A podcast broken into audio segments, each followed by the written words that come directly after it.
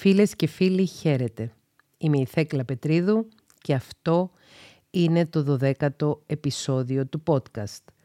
Όπως σας έχω υποσχεθεί στο 11ο επεισόδιο, σήμερα θα μιλήσουμε για ένα λανθάνον πρόβλημα ψυχολογικό, το οποίο συμβαίνει σε πολλές οικογένειες, το οποίο αφορά πολλούς ανθρώπους και δεν το γνωρίζουν.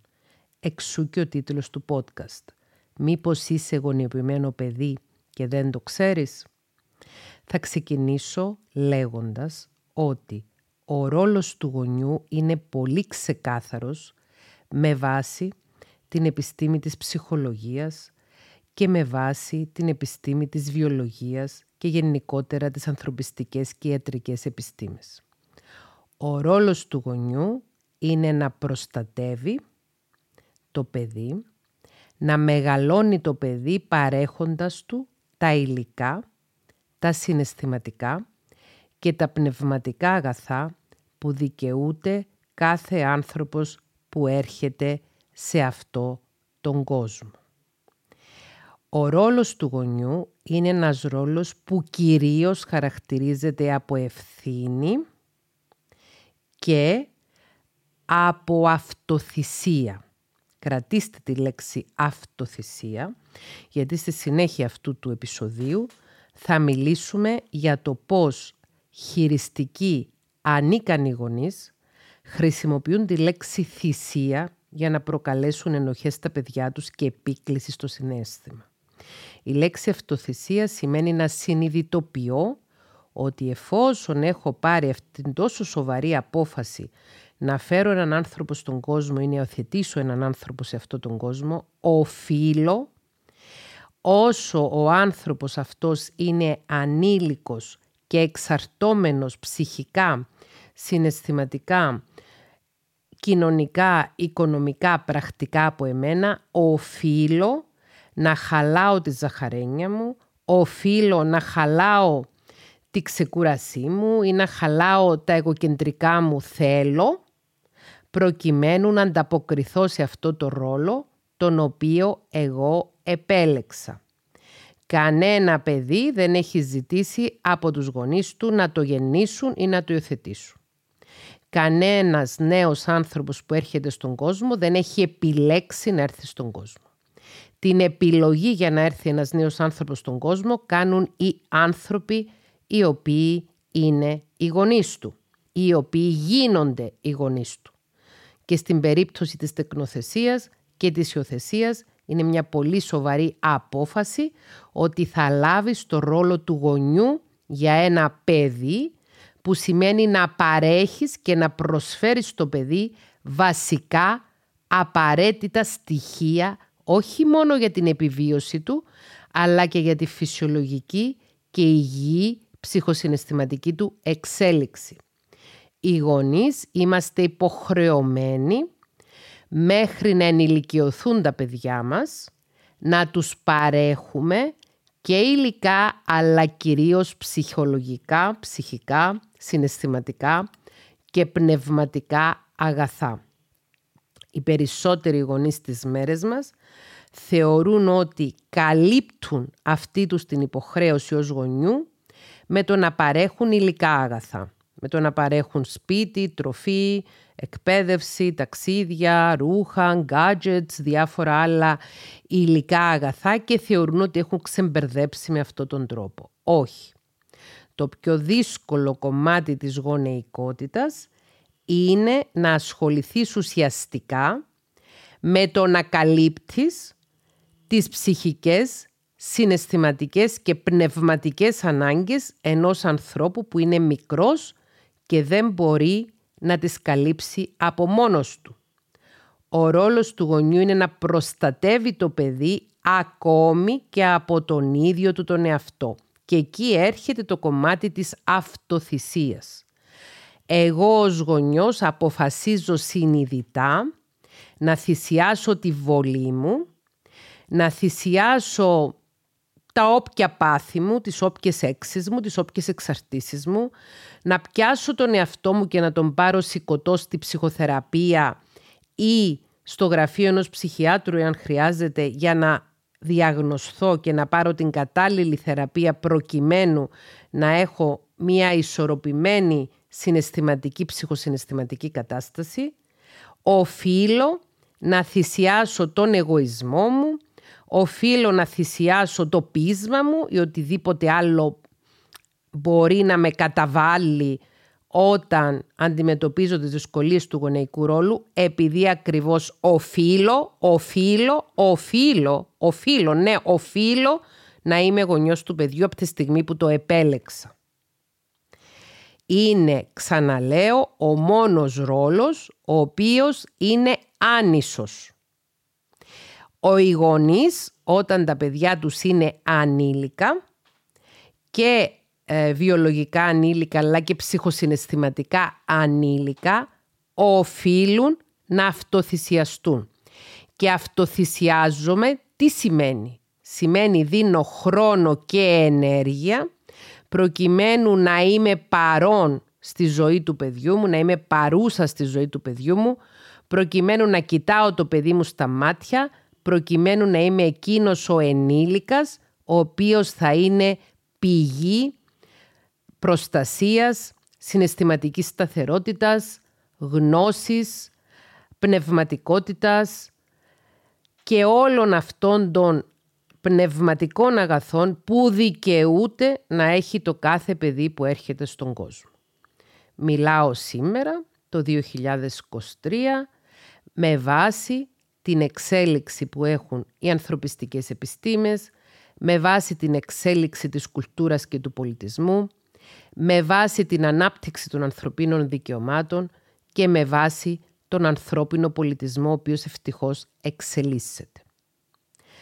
Μερικές δεκαετίες πριν, τα παιδιά σε πάρα πολλές περιοχές του πλανήτη και ακόμη και σήμερα σε πολλές περιοχές του πλανήτη θεωρούνται πολίτες δεύτερης, τρίτης, τέταρτης κατηγορίας. Τα παιδιά θεωρούνται ότι ανήκουν στους γονείς τους και οι γονείς τους μπορούν να τα κάνουν ό,τι θέλουν. Όπως για παράδειγμα, σε παλαιότερες και όδεις εποχές του ανθρωπίνου πολιτισμού υπήρχε η δουλεία, που οι σκλάβοι ανήκαν στους αφέντες τους και οι αφέντες μπορούσαν να διαχειριστούν τη ζωή των σκλάβων τους χωρίς να δώσουν λογαριασμό σε κανένα. Μέχρι πριν μερικές δεκαετίες αυτή ήταν η αντίληψη σε σχέση με τα δικαιώματα που έχει ο γονιός πάνω στο παιδί και όχι με βάση τις ευθύνες και τις υποχρεώσεις. Εάν θέλει ένας άνθρωπος το σήμερα να γίνει γονέας, κατά τη γνώμη μου πρέπει να προετοιμαστεί κατάλληλα, να συνειδητοποιήσει την ευθύνη και τη σοβαρότητα του ρόλου του να γίνει γονιός, να αποφασίσει ελεύθερα να γίνει γονιός, όχι επειδή έτσι πρέπει, έτσι του έχει πει η μάνα του, ο πατέρας του, η μάνα της, ο πατέρας της, επειδή οι συγγενείς ρωτάνε πότε θα κάνετε παιδάκι, επειδή η κοινωνία επιβάλλει να κάνουμε παιδιά ή επειδή υπάρχει πρόβλημα υπογεννητικότητας ή δεν ξέρω εγώ τι άλλους λόγους μπορεί να επικαλούνται άνθρωποι οι οποίοι φέρνουν ανεύθυνα παιδιά στον κόσμο.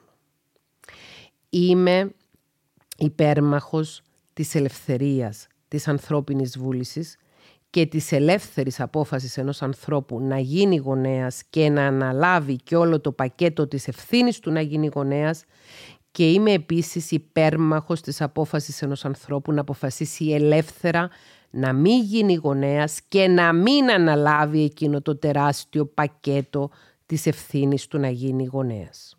Αυτή τη στιγμή ίσως υπάρχει κάποιος, κάποια που ακούνε αυτό το κομμάτι σε αυτό το ηχητικό επεισόδιο και λένε πω, τι λέει αυτή η ψυχολόγος, λέει να είμαστε ανεύθυνοι, λέει να είμαστε ανέμελοι, λέει να μην αναλαμβάνουμε τις ευθύνες μας και να μην αναπαράξουμε το είδος μας. Όχι, λέω να είμαστε εξαιρετικά υπεύθυνοι.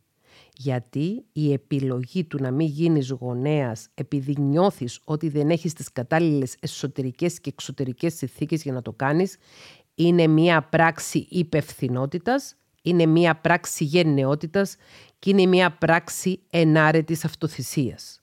Μπορεί δηλαδή ένας άνθρωπος, και το έχω ακούσει αυτό, από ανθρώπους καλλιεργημένους, από ανθρώπους που είναι επιζώντες ψυχικής κακοποίησης ο όρος στα αγγλικά είναι survivors, οι οποίοι λένε είμαι στα 40, είμαι στα 30, είμαι στα 50, αντιλαμβάνουμε τη σοβαρότητα της ευθύνης του ρόλου του γονέα και επειδή νιώθω ότι δεν μπορώ να ανταπεξέλθω όπως πρέπει ο κάθε γονιός να ανταπεξέρχεται στο ρόλο του, αποφασίζω συνειδητά να αυτοθυσιαστώ, δηλαδή να παραμείνω childless, δηλαδή να παραμείνω ένας άνθρωπος χωρίς παιδιά, να υποστώ την κοινωνική κατακραυγή του να είμαι ένας άνθρωπος που ζει τη ζωή του χωρίς να εκτελεί εντός εισαγωγικών το κοινωνικό και βιολογικό του καθήκον εντός πολλών εισαγωγικών για αναπαραγωγή.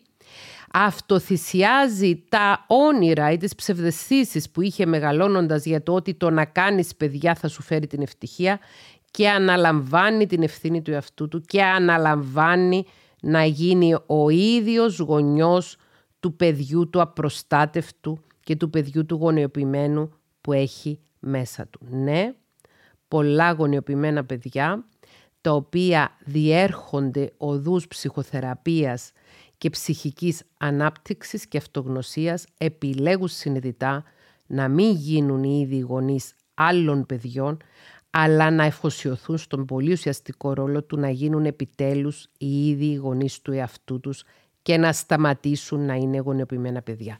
Τι σημαίνει γονεοποιημένα παιδιά; Η γονεοποίηση είναι μια προβληματική ψυχολογική συνθήκη η οποία προκύπτει όταν τα όρια μεταξύ γονιού και παιδιού διαλύονται από την πλευρά του γονιού γιατί μέρος του γονικού ρόλου και της γονικής ευθύνης είναι να βάζει όρια στο παιδί να προστατεύει το παιδί, όπως είπα προηγουμένως, ακόμη και από τα δικά του ελαττώματα, να προστατεύει το παιδί από κάθε ψυχικό κίνδυνο, ακόμη και από που να, θα μπορούσε να προέλθει από τον ίδιο,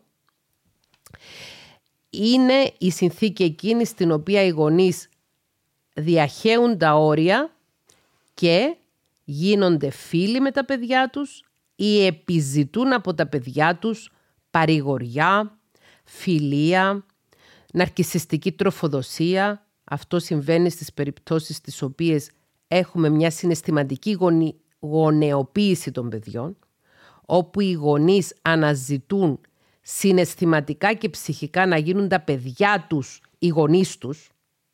Και γι' αυτό όταν ακούω πολλές φορές να λένε κάνε ένα παιδί για να έχεις κάποιον να σε κοιτάξει ή κάνε ένα παιδί για να γίνεις ευτυχισμένος ή κάνε ένα παιδί για να αποκτήσει νόημα η ζωή σου ή κάνε ένα παιδί για να φτιάξει το γάμο σου, θυμώνω πάρα πολύ γιατί αυτή είναι συνταγή για να έρθει ένα παιδί στον κόσμο το οποίο θα γίνει ένας συναισθηματικός και ψυχολογικός υπηρέτης των γονιών του, ένα παιδί το οποίο θα γεννηθεί για να υπηρετήσει ένα ρόλο που έχει να κάνει με τους γονείς του, οι οποίοι σίγουρα δεν είναι ψυχοσυναισθηματικά όριμοι και ικανοί να γίνουν γονείς. Και δεν είναι τυχαία που το επεισόδιο αυτό επέλεξα να διαδεχθεί το επεισόδιο για τους γονείς αυτά τα ιερά τέρατα. Φέρει τεράστια ευθύνη η κοινωνία και το κοινωνικό σύνολο που πιέζει ανθρώπους οι οποίοι δεν θέλουν να κάνουν παιδιά να γίνουν γονείς ή που συμβουλεύει λανθασμένα ανθρώπους οι οποίοι αντιμετωπίζουν πολλά ζητήματα οι ήδη δικά τους προσωπικά να επιλύσουν αυτά τα ζητήματα μέσω του να κάνουν παιδιά. Αν κάνεις παιδιά για να κάνεις τη δικιά σου ζωή καλύτερη, σημαίνει ότι αυτά τα παιδιά θα τα, με συγχωρείτε για την έκφραση, θα τα γαμίσεις ψυχολογικά. Αυτά τα παιδιά θα τα χρησιμοποιήσεις για να νιώσεις εσύ καλύτερα. Αυτά τα παιδιά θα τα γονιοποιήσεις. Όχι, όχι, όχι. Είναι εγκληματικό. Η συναισθηματική γονιοποίηση συμβαίνει στις περιπτώσεις εκείνες στις οποίες οι γονείς δεν έχουν τη ψυχοσυναισθηματική οριμότητα για να προστατεύσουν το παιδί από τις δικές τους ανοησίες Στις περιπτώσεις εκείνες τις οποίες οι γονείς δεν έχουν καλή σχέση μεταξύ τους και αντί να επιλύσουν τα προβλήματα της σχέσης τους μέσω της θεραπείας ζευγαριού ή να χωρίσουν και να εξηγιάνουν ο καθένας τη σχέση του με τον εαυτό του, ανταυτού στρέφονται προς το παιδί και το παιδί γίνεται ο παροχέας παρηγοριάς προσοχής, ναρκισιστικής τροφοδοσίας και γενικότερα το παιδί ταΐζει συναισθηματικά τους γονείς. Και αυτό το παιδί γονιοποιείται συναισθηματικά. Υπάρχει και ένας άλλος τρόπος γονιοποίησης, ο οποίος στη σημερινή εποχή δεν συμβαίνει πολύ συχνά, αλλά συνέβαινε κατά κόρον παλαιότερα, όπου το παιδί είναι πρακτικά γονιοποιημένο. Δηλαδή, γεννιέται ένα παιδί, οι γονείς του το μεγαλώνουν μέχρι σε ενός σημείου, πολλές φορές ίσως και όχι ήδη, να μεγαλώνει αυτό το παιδί από γιαγιάδες, παππούδες, δεν ξέρω εγώ τι, και μετά όταν η οικογένεια κάνει κι άλλα παιδιά, να βάζει το πρώτο παιδί, να φροντίζει τα επόμενα παιδιά, να βάζει το πρώτο παιδί να διαβάζει τα επόμενα παιδιά, να βάζει το πρώτο παιδί να λούζει τα επόμενα παιδιά, δηλαδή σε πρακτικό επίπεδο το παιδί να αναλαμβάνει ρόλο γονέα για τα αδέρφια του και ρόλο καθαρίστριας, καθαριστού, μαγείρισας, μάγειρα για τους γονείς του. Αυτή η πρακτική γονιοποίηση ήταν μια τακτική η οποία ακολουθούνταν κατά κόρον πριν μερικές δεκαετίες κυρίως στην ελληνική και στην κυπριακή επαρχία. Υπάρχουν σίγουρα αρκετοί ακροατές και ακροάτρες οι οποίοι είναι σε μια ηλικία κοντά στη δική μου ή και μεγαλύτερη, οι οποίοι θα θυμούνται είτε, λυπάμαι αν αυτό συμβαίνει, ιστορίες από τη δική τους ζωή, είτε ιστορίες από ανθρώπους που γνώρισαν, οι οποίοι μεγάλωσαν σε ένα σπίτι στο οποίο, για παράδειγμα, έβγαζαν το κορίτσι από το σχολείο στην Τετάρτη Πέμπτη Δημοτικού, ούτως ώστε να πηγαίνει η μάνα στα χωράφια και ο πατέρας δεν ξέρω εγώ που στο κυνήγι ή στην πώληση των αγαθών και να μείνει το κορίτσι να κάνει τη λάντζα στο σπίτι, να καθαρίζει, να μαγειρεύει για τα άλλα τα παιδιά και να ανταντεύει τα άλλα τα παιδιά ή που έβγαζαν το αγόρι από το σχολείο ούτως ώστε δηλαδή ούτε καν να τελειώσουν το δημοτικό σχολείο, ούτως ώστε να το πάνε στα χωράφια, να γίνει άλλος ένας εργάτης, άλλος ένας δούλος και να κλέψουν από τα παιδιά τους την παιδική τους ηλικία. Η γονεοποίηση είναι εσχρή και εγκληματική γιατί οι γονείς είτε όταν παίρνουν συναισθηματικές παροχές από τα παιδιά τους, είτε όταν παίρνουν πρακτικές παροχές από τα παιδιά τους, στην ουσία ληστεύουν τα παιδιά τους από την παιδική τους ηλικία. Δεν επιτρέπουν στα παιδιά τους να νιώσουν τη ξεγνιασιά της παιδικής ηλικίας που δικαιούνται. Είναι αφύσικο ένα παιδί 8, 10, 12, 13 ετών να αναλαμβάνει τις ευθύνες ενός ενήλικα. Είναι αφύσικο. Και πρακτικά είναι αφύσικο το παιδί να κάνει τις δουλειές του σπιτιού, να μαγειρεύει, να καθαρίζει, να πλένει, να σιδερώνει, αντί να ασχολείται με τα παιχνίδια της ηλικίας του, αντί να ασχολείται με τα μαθήματά του, αντί να ασχολείται με τις σχέσεις με τους συνομιλίκους του και την εξερεύνηση του κόσμου που δικαιούται να κάνει ένα παιδί ανέμελα και είναι απαράδεκτο ένα παιδί πάλι σε αυτές τις ηλικίες να αναλαμβάνει το ρόλο του παρηγορητή και της παρηγορήτριας της μητέρας και του πατέρα που μπορεί αυτή η μητέρα ή ο πατέρας ή και οι δύο να είναι άνθρωποι οι οποίοι να είναι εργασιομανείς και να λείπουν υπερβολικές ώρες από το σπίτι να είναι άνθρωποι οι οποίοι είναι ψυχοσυναισθηματικά ανώριμοι και χρειάζονται να πάρουν από τα παιδιά τους ναρκισιστική τροφοδοσία, να είναι άνθρωποι οι οποίοι είναι παιδόμορφοι και στην ουσία είναι λιγότερο όριμοι από τα δικά τους παιδιά. Και κουβέντες του στυλ «Πω πω, είσαι πολύ όριμη για την ηλικία σου. Πω πω, το κορίτσι μας είναι πάρα πολύ όριμο. Είναι 13 ετών και δεν περνάει καθόλου αυτές τις κρίσεις της εφηβείας που ακούμε ότι περνάνε άλλοι, αλλά παρόλα αυτά, αντιθέτως, κάνει πολλές δουλειές στο σπίτι, μαγειρεύει, ε, φροντίζει τα αδέρφια της, είναι πολύ όριμο παιδί. Ή είναι παλιά ψυχή αυτό το παιδί, το βλέπεις και έχει μια σοφία στα μάτια και αυτό που έχει στα μάτια ένα γονιοποιημένο παιδί δεν είναι σοφία, είναι θλίψη γιατί του έχεις ληστέψει την παιδική του ηλικία, του έχεις κλέψει την παιδική του ηλικία.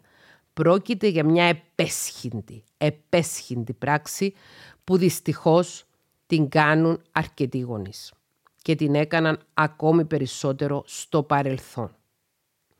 Σε καμία περίπτωση δεν μιλάω για το μεγάλωμα παιδιών χωρίς καθόλου όρια τα οποία να έχουν να κάνουν με τη διόρθωση της συμπεριφοράς τους και με την εκμάθηση κανόνων ασφάλειας και προστασίας. Δεν μιλάω δηλαδή για να μεγαλώνουμε παιδιά παραχαϊδεμένα, παιδιά στα οποία να τους τα προσφέρουμε όλα τα υλικά αγαθά χωρίς κανένα μέτρο και καμία οριοθέτηση. Δεν μιλάω γι' αυτό.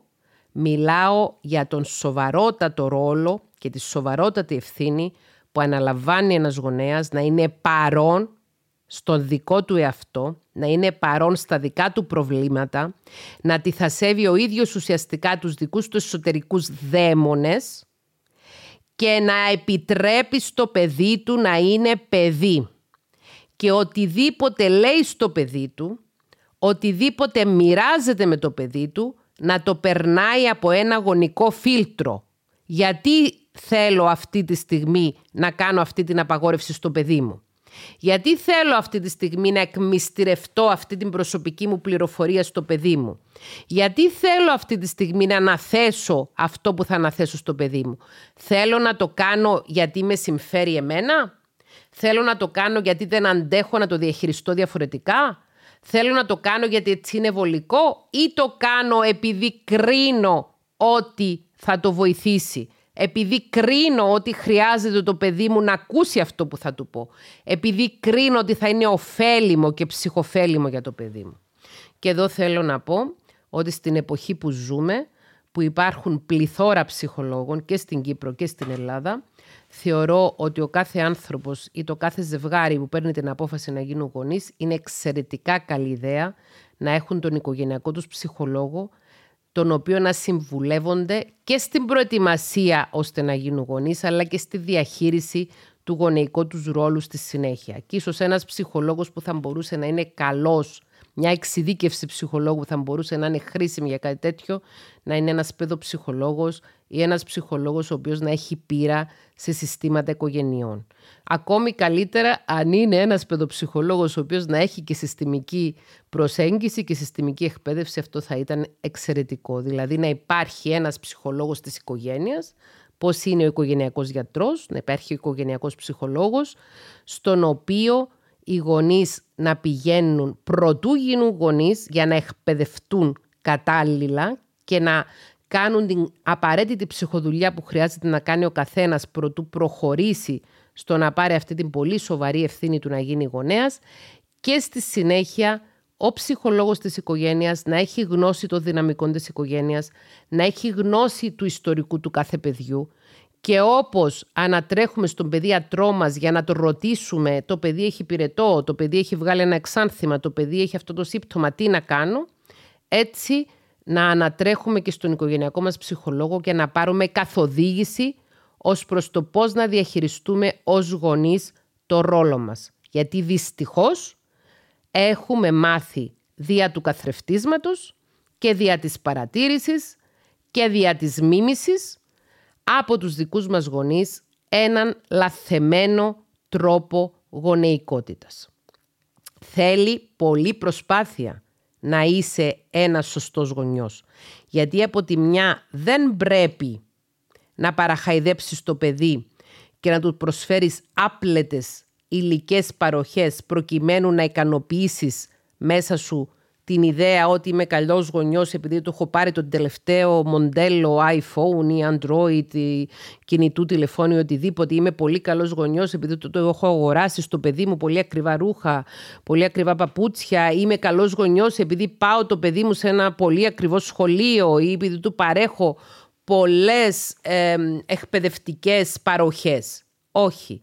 Είσαι καλός γονιός όταν ξοδεύεις χρόνο, ενέργεια συνέστημα και ψυχή για να είσαι ουσιαστικά παρόν στην πραγματικότητα του παιδιού σου και να δημιουργήσεις μια πραγματική σχέση με το παιδί σου που να είναι σχέση γονέα και παιδιού.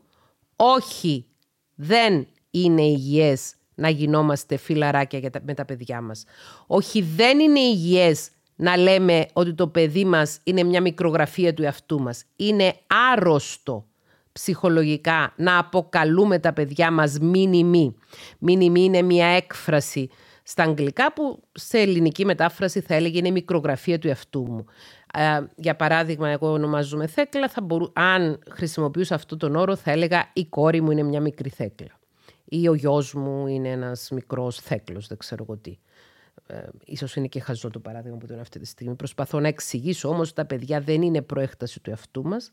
Πρέπει να προσπαθούμε να μην βλέπουμε τα παιδιά μας ως δική μας αντανάκλαση, να βλέπουμε τα παιδιά μας ως ξεχωριστές προσωπικότητες και να τους δώσουμε το χώρο και το χρόνο για να συνδεθούν ουσιαστικά μαζί μας, να επικοινωνήσουν ουσιαστικά μαζί μας, να τους δώσουμε το αίσθημα της ασφάλειας ότι μπορούμε να κρατήσουμε τα παιδιά μας αγκαλιά και σωματικά και συναισθηματικά και να μπορούν τα παιδιά μας να μας μιλήσουν για οτιδήποτε τους απασχολεί. Να μην μας φοβούνται να μας πούν για το τι νιώθουν, για το τι κάνουν ή τι τους προβληματίζει, να μην σκέφτονται ότι θα μας στενοχωρήσουν και θα μας πληγώσουν να μας μιλήσουν για κάτι το οποίο είναι σημαντικό για αυτούς, να μην έχουν έγνοια ότι ο πατέρας μου είναι εύθραυστος, η μητέρα μου είναι εύθραυστη, οπότε εγώ δεν θα πω τα προβλήματά μου, δεν θα συζητήσω μαζί τους, δεν θα ζητήσω καθοδήγηση για να μην τους επιβαρύνω, να τους εμπνεύσουμε εκείνο το σεβασμό, γιατί ο σεβασμός εμπνέεται, δεν επιβάλλεται, εκείνο το σεβασμό ότι ναι, ε, ο γονιός μου είναι ένας ενήλικας ο οποίος προσπαθεί και καταφέρνει να δω είναι ισορροπημένη παρουσία στη δική μου τη ζωή. Θα ήθελα μεγαλώνοντας να μοιάσω με το γονιό μου, οπότε θα πάω να μιλήσω στο γονιό μου χωρίς φόβο και να του πω τι συνέβη και με ένα αγόρι, με ένα κορίτσι, τι συνέβη και στο σχολείο, τι συνέβη και σε μια προσωπική σχέση, να μπορέσω να μοιραστώ με το γονιό μου ότι μου πρόσφεραν για παράδειγμα να χρησιμοποιήσω κάποιες ναρκωτικές ουσίες και εγώ δεν ξέρω πώς να το διαχειριστώ και ούτω καθεξής. Είναι τραγικό πόσα πολλά παιδιά δεν εμπιστεύονται τους γονείς τους για να μοιραστούν ουσιώδεις πληροφορίες της ζωής τους με τους γονείς τους. Είναι τραγικό πόσα πολλά παιδιά φοβούνται να μιλήσουν με τους γονείς τους. Είναι τραγικό πόσα πολλά παιδιά λυπούνται τους γονείς τους να μην τους στενοχωρήσουν και δεν τους λένε αυτά που τους συμβαίνουν. Είμαι 48 χρονών και έχω εργαστεί για πάνω από 20 χρόνια ως ιδιώτης ψυχολόγος και έχω γνωρίσει κυριολεκτικά χιλιάδες εφήβους οι οποίοι επανειλημμένως μοιράζονταν μαζί μου πληροφορίες ουσιώδεις, πληροφορίες οι οποίες θα κινητοποιούσαν ένα γονιό και θα του άναβαν εκατό συναγερμούς, τις οποίες δεν ένιωθαν άνετα να μοιραστούν με τους γονείς τους είτε γιατί φοβόντουσαν την αντίδραση των γονείων τους όταν αυτή ήταν πολύ αυστηρή, είτε γιατί δεν ήθελαν να στενοχωρήσουν ή να πληγώσουν τους γονείς τους όταν οι γονείς τους ήταν αδύναμοι άνθρωποι οι οποίοι αναζητούσαν στήριξη συναισθηματική και σημασία και προσοχή και ναρκισιστική τροφοδοσία θα προσέθετα από τα παιδιά τους. Είναι ιστορίες τραγικές. Να έχει ο γονιός την ψευδέστηση ότι το παιδί του είναι συνδεδεμένο μαζί του και στην ουσία το παιδί του να νιώθει ένας ξένος απέναντι στο γονιό και ο γονιός να μην έχει ιδέα για το ποιος είναι το παιδί του, τι σκέφτεται το παιδί του, τι φοβάται το παιδί του, τι χαροποιεί το παιδί του, να μην αντιλαμβάνεται ο γονιός ότι το παιδί του ζει αφύσικα την ηλικία του, ότι το παιδί του βρίσκεται εκτός της αναμενόμενης παιδικότητας ή εφηβικότητας σε σχέση με την αναπτυξιακή φάση στην οποία βρίσκεται και γενικά να μεγαλώνουν παιδιά στον αυτόματο, ακόμη και παιδιά τα οποία περνούν πολλές ώρες με τους γονείς τους, είτε οι γονείς τους τους παρέχουν πολλά υλικά αγαθά και ούτω καθεξής είναι εξαιρετικά δύσκολος ο ρόλος του γονιού. Και γι' αυτό είναι πολύ καλή ιδέα να μην αναλαμβάνει κάποιος αυτό το ρόλο αν δεν θέλει να αναλάβει όλη αυτή τη σοβαρή ευθύνη και αν δεν θέλει να ασχοληθεί τόσο πολύ και να πονοκεφαλιάσει τόσο πολύ προκειμένου καθημερινά να είναι παρόν ως γονιός, όχι ως φίλος, όχι ως φιλαράκι, όχι ως ε, προστατευόμενος του παιδιού, αλλά ως γονιός του παιδιού. Πάρα πολλοί άνθρωποι οι οποίοι έχουν μεγαλώσει ως γονιοποιημένα παιδιά δεν το αντιλαμβάνονται. Και πολύ συχνά, πάμε τώρα στις συνέπειες της γονιοποίησης, και πολύ συχνά μπορεί να καταφύγουν στο γραφείο ενός ψυχολόγου και να φέρουν μαζί τους συμπτώματα αχώδεις διαταραχές, διαταραχές που έχουν σχέση με το φόβο, φοβίες, διάφορες μορφές κατάθλιψης. Μπορεί να φέρουν ένα σωρό ζητήματα, δυσκολίες στο γραφείο ενός ψυχολόγου, να ξεκινήσει η ψυχοθεραπευτική δουλειά και όταν φτάσουν σε ένα σημείο που χρειάζεται να μιλήσουν για τη σχέση τους με τους γονείς τους, να περιγράφουν αυτή τη σχέση ως ιδανική, ενώ στην πραγματικότητα δεν είναι. Και είναι πολύ δύσκολο για ένα γονιοποιημένο παιδί να σταματήσει να υποστηρίζει και να προστατεύει το γονιό που έχει πάρει υπό την προστασία του. Στην ουσία, τα γονιοποιημένα παιδιά υιοθετούν τους γονείς τους, γι' αυτό μιλάμε για αντιστροφή του ρόλου, και όταν είναι ενήλικες, τα γονιοποιημένα παιδιά, όταν είναι πάνω από την ηλικία των 26 για τα κορίτσια και πάνω από την ηλικία των 28 για τα αγόρια, όπου είναι περίπου η ηλικία που ολοκληρώνεται η ανάπτυξη των πρόστιων μετοπιών λοβών και εκεί σημαίνει και το τέλος της ψυχοσυναισθηματικής περίοδου της εφηβείας. Γι' αυτό είπα ότι οι γονείς οφείλουμε να παρέχουμε γονεϊκή στήριξη και προστασία στα παιδιά μας μέχρι ότου αυτά ενηλικιωθούν. Και η ψυχοσυναισθηματική ενηλικίωση γίνεται γύρω στα 26 για τα κορίτσια και γύρω στα 28 για τα αγόρια. Δεν μιλάω μέχρι τα 18 και μέχρι τα 21. Εννοείται ότι μετά τα 18 χρόνια, ειδικά όταν το παιδί αρχίσει να εργάζεται, να σπουδάζει, να αρχίσει να έχει με νομικούς τρόπους ενήλικης ζωή δεν θα είμαστε το ίδιο παρόντες και με τον ίδιο τρόπο όπως προηγουμένως. Εξακολουθούμε όμως τη σχέση μας με το παιδί, προτού αυτό ενηλικιωθεί ψυχοσυναισθηματικά, προτού τελειώσει η φάση της εφηβείας, εξακολουθούμε να βρισκόμαστε σε άνηση θέση συνειδητά. Εξακολουθούμε να δείχνουμε κατανόηση εξακολουθούμε να μην γινόμαστε φιλαράκια με αυτό το παιδί και εξακολουθούμε να μην το αντιμετωπίζουμε ως ίσος προς ίσον. Τα παιδιά μας τα αντιμετωπίζουμε ως ανθρώπους πολύτιμους οι οποίοι μας έχουν ανάγκη. Εμείς έχουμε πάρει την τεράστια ευθύνη να γίνουμε γονείς και οφείλουμε να αντέξουμε τα παιδιά μας και οφείλουμε να ασχοληθούμε ουσιαστικά με τα παιδιά μας για να επιλύσουμε τα προβλήματα της σχέσης μας. Και να σηκώσουμε μανίκια και να βάλουμε και το μαχαίρι στο κόκαλο. Να παραδεχθούμε τα λάθη μας, να αναλάβουμε την ευθύνη του εαυτού μας οι γονείς, να πάρουμε τον εαυτό μας σηκωτό στη ψυχοθεραπεία. Είναι απαράδεκτο να είσαι γονιός ή να θέλεις να γίνεις γονιός και να έχεις για παράδειγμα μια φοβία και να μην πας να κάνεις ψυχοθεραπεία και την ανάλογη θεραπεία που θα σου ορίσει ο ψυχίατρος για να ξεπεράσει αυτή τη φοβία. Είναι απαράδεκτο να θέλεις να γίνεις γονιός ή να είσαι γονιός και να έχεις μια σοβαρής μορφής κατάθλιψη και να μην πηγαίνεις να πάρεις θεραπεία για την κατάθλιψη, να αφήνεις τον εαυτό σου να καταπέφτει και είτε το επιλέξεις συνειδητά είτε όχι το παιδί σου θα γονιοποιηθεί και θα σε έχει έγνοια και θα σε φροντίζει και εσύ να αποτύχεις το ρόλο του γονιού. Εάν κάποιος θέλει να τεμπελιάζει, να αφήνει τις αρρώστιες του τις σωματικές και τις ψυχικές διαταραχές αθεραπευτές, να μην παντρευτεί και να μην κάνει παιδιά. Να μείνει μόνος του. Ένας ο οποίος μένει μόνος του έχει κάθε δικαίωμα να παραμίλει τον εαυτό του όσο θέλει. Έχει κάθε δικαίωμα να αφήνει τον εσωτερικό του κόσμο όσο το θέλει. Έχει κάθε δικαίωμα να μην αντιμετωπίζει τους εσωτερικούς του δαίμονες. Ζει μόνος του, δεν ενοχλεί κανέναν.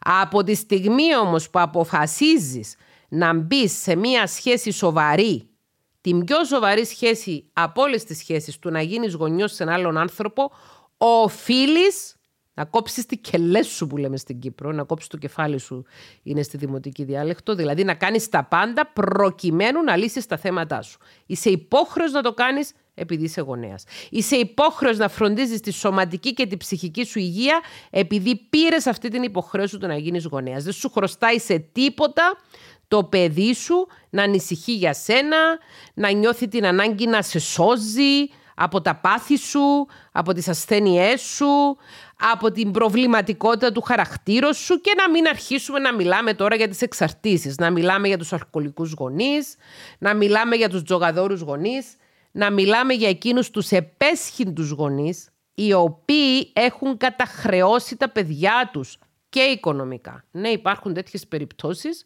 που ένα παιδί νομικά ενήλικο που μπορεί να είναι 21, 22, 23, αλλά ψυχοσυναισθηματικά έφηβος, άρα ανήλικος ψυχολογικά, να πάει να υπογράψει ως εγγυητής σε προσωπικό καταναλωτικό δάνειο ενός γονέα. Εδώ στην Κύπρο είχαμε πολλές τέτοιες περιπτώσεις μετά από δύσκολα διαζύγια.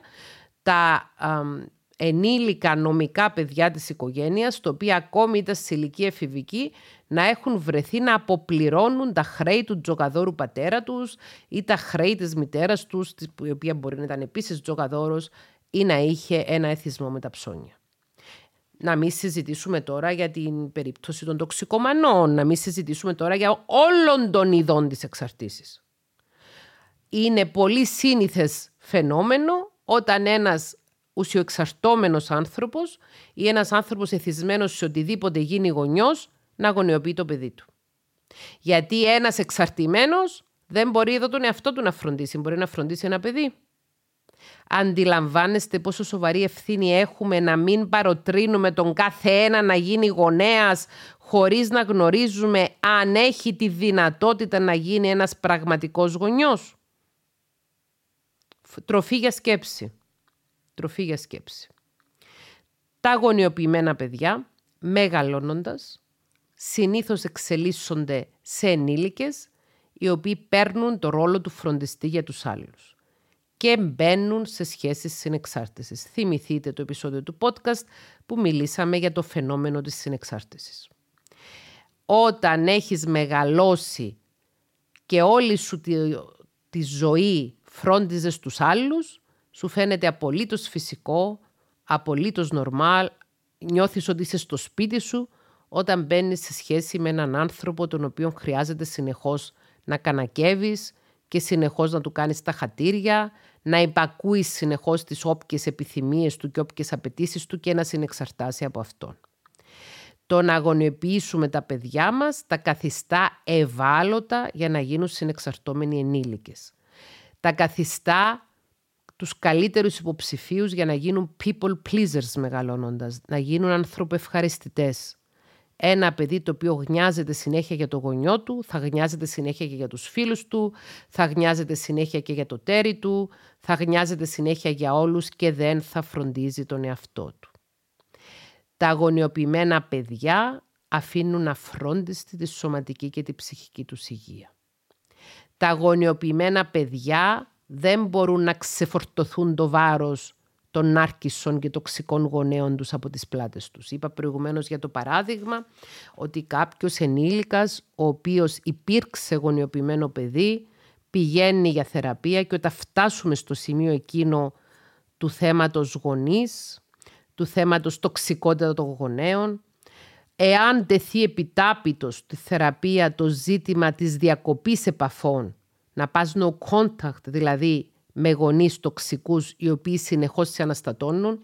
Θυμηθείτε το επεισόδιο για τη σύνθετη διαταραχή μετατραυματικού στρες και πώς κάποιοι άνθρωποι και κάποιες συμπεριφορές, ακόμη και ένα βλέμμα, μπορεί να αποτελέσουν αφορμή για συναισθηματική αναδρομή. Άρα, σε μερικές περιπτώσεις η λύση είναι το κόψιμο κάθε επαφή, το no contact, αντιδρούν έντονα σε κάτι τέτοιο. Μα πώς θα αφήσω το γονιό μου, μα είναι άρρωστος, μα είναι γέρος, μα με χρειάζεται, μα πρέπει να το φροντίσω. Και στην ουσία αυτό που λένε είναι το φρόντιζω όταν ήταν 40 ετών το παιδί μου και τώρα που γίνει 70 θα το παρατήσω. Τα γονιοποιημένα παιδιά δυσκολεύονται πάρα πολύ να παρατήσουν τους τοξικούς γονείς τους, να τους αφήσουν στην ουσία στην απέξω και να απελευθερωθούν από τη σκλαβιά του να επιρετούν αυτούς τους ανθρώπους οι οποίοι μόνο γονεϊκοί δεν είναι. Η μεγαλύτερη εσωτερική πάλι που έχει ένα αγωνιοποιημένο παιδί στην ενηλικίωση είναι να μπορέσει να αφήσει πίσω τους φροντιστές του που στην ουσία αυτός τους φρόντισε. Είναι αφύσικο το παιδί να γίνεται γονιός του γονιού. Αφύσικο. Αφύσικο. Ψυχολογικά προβληματικό. Ψυχικά προβληματικό. Δημιουργούνται ένα σωρό προβλήματα στα παιδιά τα οποία έχουν μεγαλώσει γονιοποιημένα. Που ξεκινάνε από καταθλίψεις, από διαταραχές συναισθήματος, από αγχώδεις διαταραχές, από φοβίες, από προβλήματα σχέσεων. Ένα γονιοποιημένο παιδί δεν ξέρει πώς να σχετιστεί υγιώς. Δεν ξέρει πώς να διεκδικήσει τα δικαιώματά του. Δεν ξέρει πώς να φροντίσει τον εαυτό του.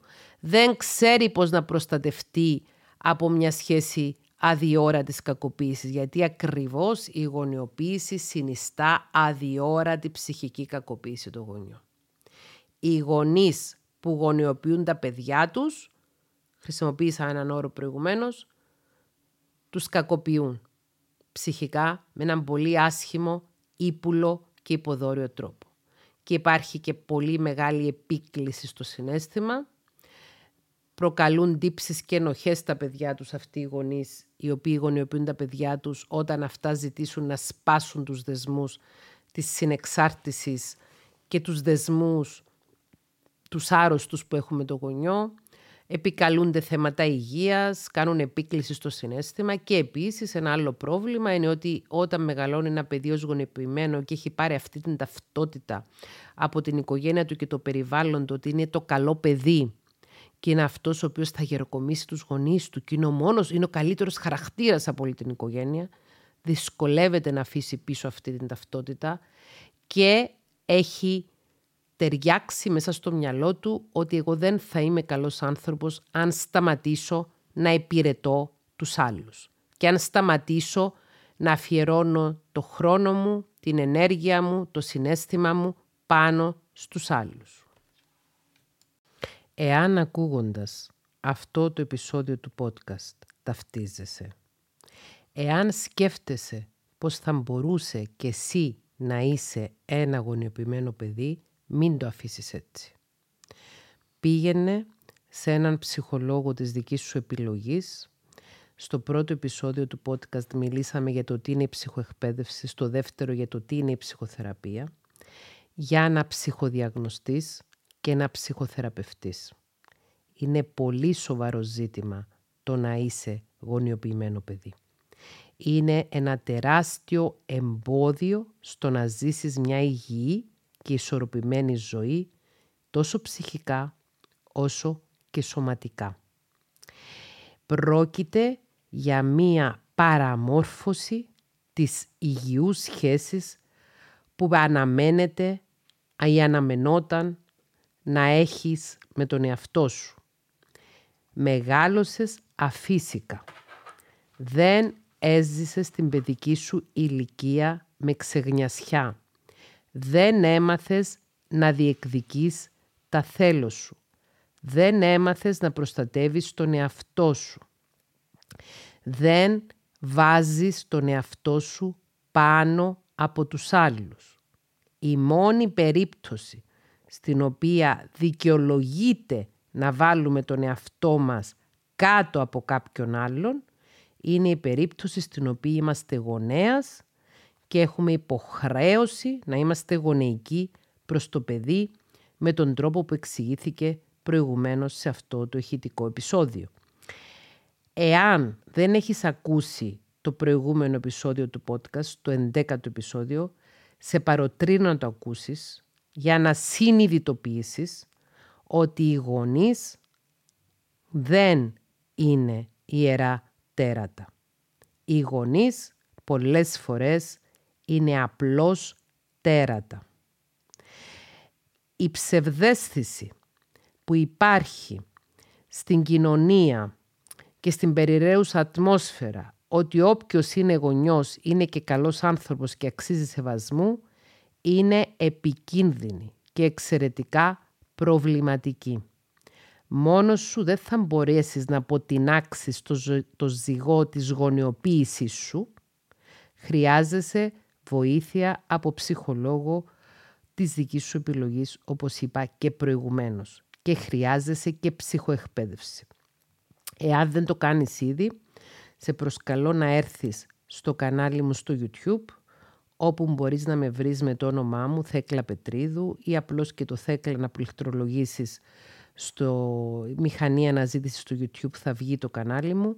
Είναι ένα κανάλι ψυχοεκπαίδευσης με πάνω από 4.000 βίντεο, στο οποίο υπάρχουν και θεωρητικά θέματα όπως αυτά που συζητούμε εδώ στο podcast, αλλά υπάρχουν και πολλά βίντεο με αληθινές ιστορίες ανθρώπων που μοιράζονται μαζί μας το πώς εξελίχθηκε η παιδική τους ηλικία, η εφηβική τους ηλικία, πώς ήταν οι σχέσεις με τους γονείς τους και πώς αυτό τους επηρέασε στην ενήλικη ζωή τους. Είναι αλήθεια πως αν ακούσουμε ιστορίες άλλων ανθρώπων, τις οποίες εννοείται πως το κανάλι μου στο YouTube παρουσιάζω ανώνυμα και με πλήρη προστασία των προσωπικών στοιχείων και ευαίσθητων δεδομένων των αποστολέων, είναι αλήθεια πως αν ακούσουμε πολλές ιστορίες άλλων ανθρώπων οι οποίοι πέρασαν παρόμοια πράγματα με αυτά που περνάμε εμείς, οι οποίοι πέρασαν μέσα από παρόμοιες συνθήκες να νιώθουν ενοχές να πούν όχι, να νιώθουν ενοχές να βάλουν όρια στους αδιφάγους συναισθηματικά γονείς τους, στους κακοποιητικούς τους γονείς, στους νάρκισσους γονείς, γιατί μόνο αδιφάγος είναι ένας γονέας που γονιοποιεί το παιδί του, μόνο νάρκισσος ο στυλ προσωπικότητας μπορεί να είναι ένας γονέας που γονιοποιεί το παιδί του, μόνο εγκληματικά παραμελητικός μπορεί να είναι ένας γονέας που γονιοποιεί το παιδί του ή που αφήνει το παιδί του να γονιοποιηθεί. Θα τελειώσω με αυτό, θα πω κάτι προσωπικό, δεν το έχω κάνει σε κανένα προηγούμενο επεισόδιο του podcast, αλλά όσοι είστε στο κανάλι μου στο YouTube γνωρίζετε ότι συχνά μοιράζομαι δικά μου παραδείγματα, παραδείγματα του παρελθόντος τα οποία τα έχω δουλεμένα. Σε ηλικία 21 έτους παντρεύτηκα. Ε, ακόμη παιδί, ψυχοσυναισθηματικά έφηβος. Και σε ηλικία 26 ετών χώρισα. Έχοντας δύο παιδιά. Το γιο μου το γέννησα στην ηλικία των 22 ετών και την κόρη μου στην ηλικία των 25 ετών. Όταν πήρα την απόφαση να χωρίσω από τον πατέρα των παιδιών ε, ήταν ε, μία έτσι πολύ δύσκολη συγκυρία. Όσοι με γνωρίζετε και όσοι έχετε διαβάσει τα βιβλία μου, περιγράφω και στο βιβλίο μου «Ψυχολογικός πόλεμος» και στο βιβλίο μου «Να μείνω ή να φύγω» περίπου τις συνθήκες και τις καταστάσεις. Δέχθηκα και πόλεμο από την οικογένειά μου γιατί έκανα κάτι το οποίο πήγαινε κόντρα στο πώς ήθελαν αυτοί να ζω εγώ τη ζωή μου και στο πώς η δική μου η ζωή αντανακλούσε στη δική τους κοινωνική εικόνα αλλά και στη δική τους θρησκευτική ταυτότητα. Σε κάποια φάση, εκείνη την περίοδο, η μητέρα μου μου λέει «Κοίταξε τώρα που χώρισες, σε παρακαλώ πολύ μην ακούσω ότι θες να ξαναφτιάξεις τη ζωή σου, τι, τι, τι χαζός όρος το να ξαναφτιάξεις τη ζωή σου, να ζήσεις τη ζωή σου στην ουσία είναι όρος για όλους τους ανθρώπους. Μην ακούσω ότι ψάχνεις να βρεις κάποιον άλλον άνθρα, να κάνεις μια ερωτική σχέση κλπ. κλπ. Να αφοσιωθείς τα παιδιά σου και τα παιδιά σου θα σου δώσουν πάρα πολύ χαρά.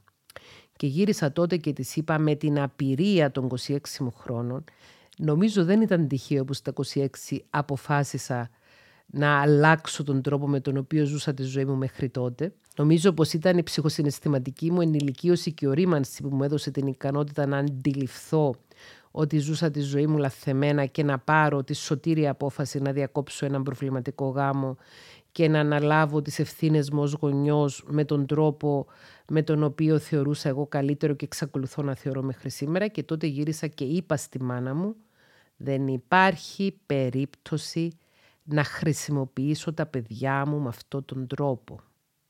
Τα παιδιά μου έχουν κάθε δικαίωμα να ζήσουν την παιδική τους ηλικία και δεν θα τα χρησιμοποιήσω σε καμία περίπτωση ως υποκατάστατα οποιοδήποτε ερωτικού συντρόφου, φίλου ή οτιδήποτε άλλο. Ως γονιός έχω κάνει πολλά λάθη. Αρκετά από αυτά τα λάθη μου τα καταγράφω και στο βιβλίο μου «Χαρούμενη μαμά, χαρούμενα παιδιά» Μπορείτε να ανατρέξετε στην ιστοσελίδα μου και υπάρχουν πληροφορίες για το πώς να προμηθευτείτε τα βιβλία μου όσοι ενδιαφέρεστε.